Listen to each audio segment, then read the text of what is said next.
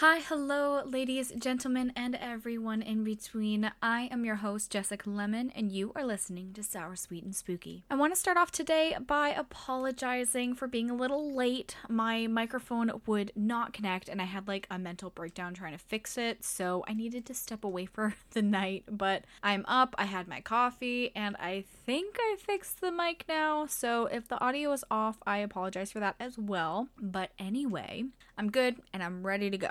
So, I got to go on a fun little adventure this weekend, all the way up to San Francisco, and basically stayed inside the whole time and went on like one hike. But I wanted to go do something spooky, but it was just not in the cards for me. The cell block in Alcatraz is closed indefinitely for construction, so I couldn't do that because, like, the cell block is the best part. Come on. And due to COVID 19, everything else was only partially open. Like, the USS Hornet had some areas that were open for tours, but not like everything, or the tours were cut from like 30 people to 6 people and were completely booked for my weekend like the Winchester Mystery House was booked but honestly I'm not too worried I'm kind of fine with it since I'd like to avoid getting sick so it's for the best. And my boyfriend and I only really went up to help his sister move and to just kind of get out of the house a little bit before the holiday season starts and our lives in retail destroy us. Now, I wanted to do this week's show on whatever place I was able to visit, but like I said, the universe pulled an Arya Stark and was like, not today. So I still wanted to talk about a place in San Francisco since I was just there and was looking up all the spooky places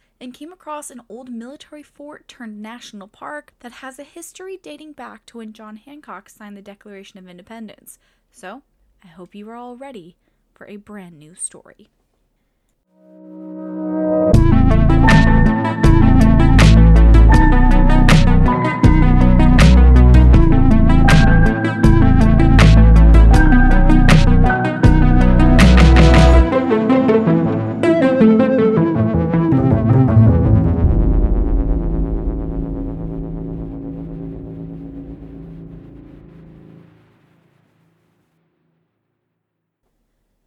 1776, the United States of America severed its ties with Great Britain to become its own official country. Also in 1776, the Spanish built an imperial outpost 3,000 miles away, nearly 1,500 acres of land that was taken from the Native Americans that lived there the Ohlone, Costanoan, and the Miwok. That alone will bring in some spooky stories. The Spanish built their settlements, houses, and a military base, or in Spanish it was called a presidio, which directly means jail or fortification, so in English, basically an army base. They built this so they could maintain law and order while they developed their settlements, but like most American history that just gets glossed over, there was a lot of death and a lot of innocent native lives lost just so the Spanish could take over the land. It was also used at a time to watch over the coast in case the Russians or British were going to try to invade, because that land was very sought after as pretty and new even though people have been living there for thousands of years. But anyway, the Spanish settlements grew, and their little towns and cities became what is now San Francisco. In 1821, after the Mexican Revolution, the Presidio was now occupied by Mexican soldiers, and in 1846, American soldiers made their way there during the war between Mexico and the United States, and the U.S. captured the whole Bay Area. Now that Americans had taken over the land, the population grew super fast, with immigrants coming in from Russia, China, Japan, and a bunch of other Asian countries. And then there was the gold rush. And that's when the main buildings of the Presidio in San Francisco were actually built. And at this point, the Native American tribes in the area were not having this. They were like, mm, no, you all don't belong here. We were literally here first. So the Presidio, already having been a military fort, was now like the central hub for the fight against the Native Americans. And there were raids, and it was it was just wild. So that was a crazy time for America. And like it's funny because I don't really remember learning this when I was in school. And like I went to school in Massachusetts and Florida, so like all East Coast. So I learned about local invasions and immigrations and the New England settlers and the Spanish explorers and like Lewis and Clark, but I feel like we didn't really go over West Coast history as much because I remember a lot of East Coast history, but nothing really of the West Coast. I wonder if that's like a thing. Like you learn more about your own region, which would I mean kind of makes sense. Hmm. Anyway, we did learn this little tidbit though, because I do remember that in 1906, there was an earthquake that devastated the San Francisco Bay Area. The earthquake killed around 3,000 people and left more than half of the 400,000 residents homeless. The Presidio was also damaged as well, but the military there set up 20 tent camps that housed around 30,000 refugees after the quake. After the city rebuilt, San Francisco hosted the Panama Pacific International Expo in 1915. And although the world was literally in the middle of the First World War, millions of people still came to see the city to visit because the Presidio was able to provide extra protection and safety during that time. A lot of people also visited the Palace of Fine Arts in San Francisco, which a quick shout out to my favorite podcast, and that's why we drink, because that's actually where I got to see Em and Christine live in February, right before the pandemic. And if you have tickets to see one of their future shows that have been postponed, you are going to be so happy and laugh a lot. It's such a fun show. So I can't wait for more people to see it because it is just chef's kiss.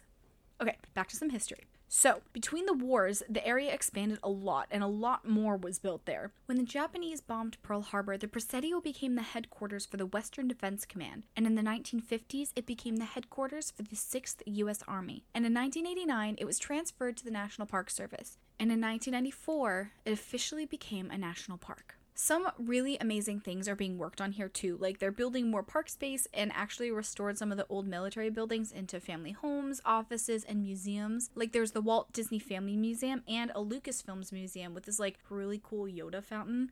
They also opened a hotel in 2018 and also began the process of restoring wetlands in the Bay Area to create habitats for native plants and animals, which is amazing. They restored the Presidio Theater into a performing arts center and next year they plan to open a 14 acre park that is actually covering the highway like the highway tunnels under it and it's going to be called the tunnel top but it's just more national parkland that people can go and enjoy. So like as awful as it was to get the land 300 years ago now it's a national park. There's a lot going into it that is restoring the history of the land and like bringing back that nature though not like before obviously. Sf is one of the biggest cities. Like i thought los angeles was huge but san francisco and the bay area is ginormous. So like the city the Presidio is huge, with almost 250 years of military madness, hospital deaths, and the cemetery for the pets of soldiers that have lived on the base. Let's get into what makes the Presidio in San Francisco one of the most haunted places in the Golden Gate City. Now, the Presidio isn't just one place. If you've picked up anything so far, it's a big area. There are so many buildings and places that are all part of the Presidio. Where the Letterman Hospital once stood is now where the Lucas Arts building is. The hospital was demolished in 2002, and apparently during the demolition, there were 200 to 300 soldiers seen just rummaging through the rubble. And I'm not sure if they were reported to all be seen at once, which is terrifying or if there were just that many reports of like one being seen at a time, but like still, two to 300? Mm-mm.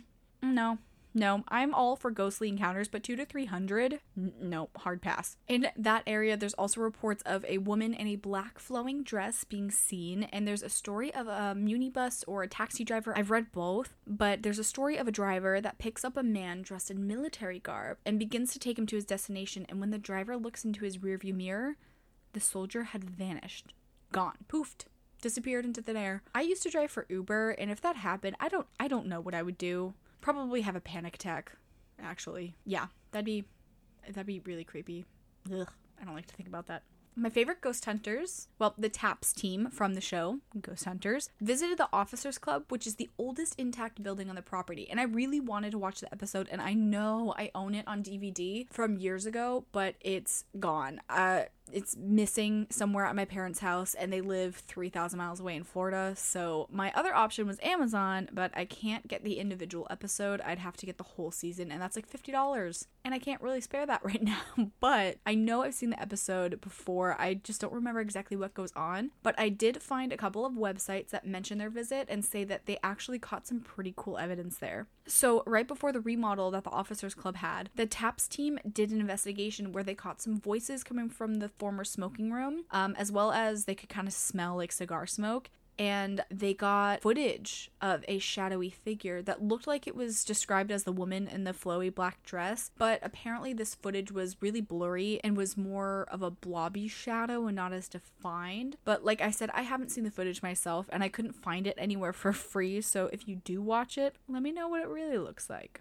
There is also the Public Health Services Building, which is now actually a luxury apartment complex, and it's this seven story building that was built in 1875 and became the hospital in 1895. And the current structure was built in 1923 and was the home of the San Francisco branch of the Defense Language Institute, but was eventually abandoned in 1988 and basically just left to rot. It was covered in graffiti and there were broken windows and pretty much just looked like a creepy building that was for sure haunted. In 2002, there was a murder there, but I couldn't find more info on that, just like one mention of it in an article, but like an abandoned building, I, that would make sense. In 2010, it reopened after being fully remodeled into the Presidio Landmark Apartments. So if you happen to know anyone who lives there, first off, congrats to them because it's expensive as heck to live there. And also, ask them if they've experienced anything spooky. One article I read about this place linked to a Yelp page and claimed that there were creepy photos and people's ghostly encounters, but it was just linked to a page for elderly care, and all the reviews were just raving about Raquel, so go Raquel, but not what I was looking for. There are also reports of shuffling heard as if patients were just shuffling through the halls, as well as voices being heard behind doors, only to open them and no one be in there. Also, there have been sightings of shadow people and flashes of light that almost seem like a reflection, but there's no surfaces for light to reflect off. So, while it was a creepy old abandoned hospital, there was a lot of spooky stuff being reported. Apparently, the police wouldn't even go there unless, like, absolutely necessary. Flashback to that 2002 murder. Another part of the Presidio that gets a lot of spooky reports is the pet cemetery, and not like the Stephen King kind. It's literally a place where spirits of World War II soldiers are seen marching in front of, as well as reports of people seeing little pet sized shadows wandering around the area. I think that's kind of cute, also kind of scary, um, especially because one story connected to the cemetery is from a family that lives in a house not far from it. When they moved into the house, they had begun feeling chills and cold spots in rooms that were heated and like didn't have any breeze. And not long after that, they started hearing strange noises like growls and like that clacking sound dog nails make on hardwood flooring. Except the family had just installed new carpets. Then they had a friend visiting them, and this person was sleeping in the night and felt really cold and realized that they had knocked their blanket off the bed in their sleep. And when they went to grab it from the floor, they saw huge black paws holding the blanket to the floor. And when they looked up, they were face to face with a huge black dog with glowing red eyes baring its teeth in a snarl. As quickly as they saw this, it was gone. The family finally moved out after it became too much for them when they would regularly see this creature in their backyard and it would look up at them and glare through the windows. From what I know, though, seeing a large black dog is an omen of death, so I'm curious if they were able to escape this by moving or if it really was a spirit attached to the pet cemetery. Another place is in the basement of the First Republic Bank, which used to be the old stockade. Prisoners can be heard and sometimes even seen just like shuffling around and grumbling. The Presidio in San Francisco has been around for nearly 300 years, and the area was occupied for thousands of years before that. A place that once existed to keep people out now stands strong to let people in. The Presidio sees over 7 million visitors a year, and spirits are part of the attraction. So if you have a chance to safely go to San Francisco and want to see something spooky, the Presidio is a pretty good option.